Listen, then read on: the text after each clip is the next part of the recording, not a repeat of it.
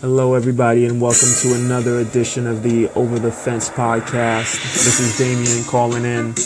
So, the winter meetings are upon us, and after all the happenings of the weekend with Giancarlo Stanton and Shohei Ohtani, now we're left to everybody else. The rest of the field is wide open. So, the player that I'm looking to talk about today is Manny Machado. Manny Machado, third baseman with the Orioles, looks like for not much longer. The Orioles are not just listening to offers for Manny Machado, they are actively shopping Manny Machado, from what I'm reading. Now, this looks like what it, the Orioles are basically telling everyone is see you in about three or four years. They're going under, they're bottoming out. They have a few other players who are going to be free agents in the next, uh, possibly by next year. Adam Jones is going to be a free agent. I think another one of their prominent players is going to be a free agent. So it looks like it's going to be see ya for the Orioles for a little while. And the Rays are kind of moving in that direction too, which means we can look forward to Yankee Red Sox for the next five years or so in the AL East. But that's another story. So what happens to Manny Machado now? Where does he go? Well, first of all, the interesting thing is that he plans on switching back to shortstop.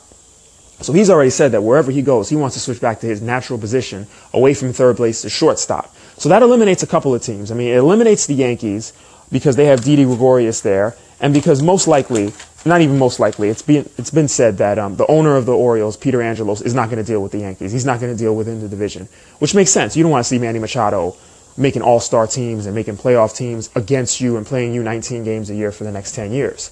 So they're probably out. The Red Sox are probably out too because they have Xander Bogaerts there. So who does that include? Well, apparently one of the early contenders is the Phillies which is a little surprising to me because I didn't realize the Phillies thought they were that close to winning, that they were actually willing to give up prospects for this very high priced player that they're going to negotiate with to keep here, to keep there for a very long time. But apparently the Phillies think they're closer to winning than I do. So we'll see with them. They also made a play for uh, Addison Reed, apparently, and they got a reliever last night. So it looks like they're kind of going for it. It looks like the Phillies are ready to turn the corner. They think they're ready to turn the corner.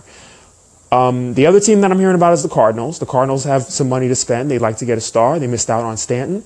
They're looking into some other players from the Marlins. They're looking into Machado. Now, I'm trying to remember the last time I saw a guy who was coming up on his free agency who actually signed with a team that traded him or that he was traded to during the season of his walk year. I know it's happened before. It happened with Mike Piazza. It's happened with some other players, but it doesn't happen much. And I'm really trying to remember the last time it happened. So I'll have to look into that for you guys. But that'll be interesting if Manny actually foregoes the open market and actually signs with this team that trades him. And obviously that's what the team wants. Otherwise, why are you giving up all these prospects for him? So we'll see if it works out. We'll see if it works out for him. We'll see if it works out for wherever he goes. But that's one less chip on the free agent market next year, which means it's even more wide open for Bryce Harper. He'll really be the big fish in the pond next year if Manny Machado's not even on the market. But we'll talk about that more on another episode of Over the Fence.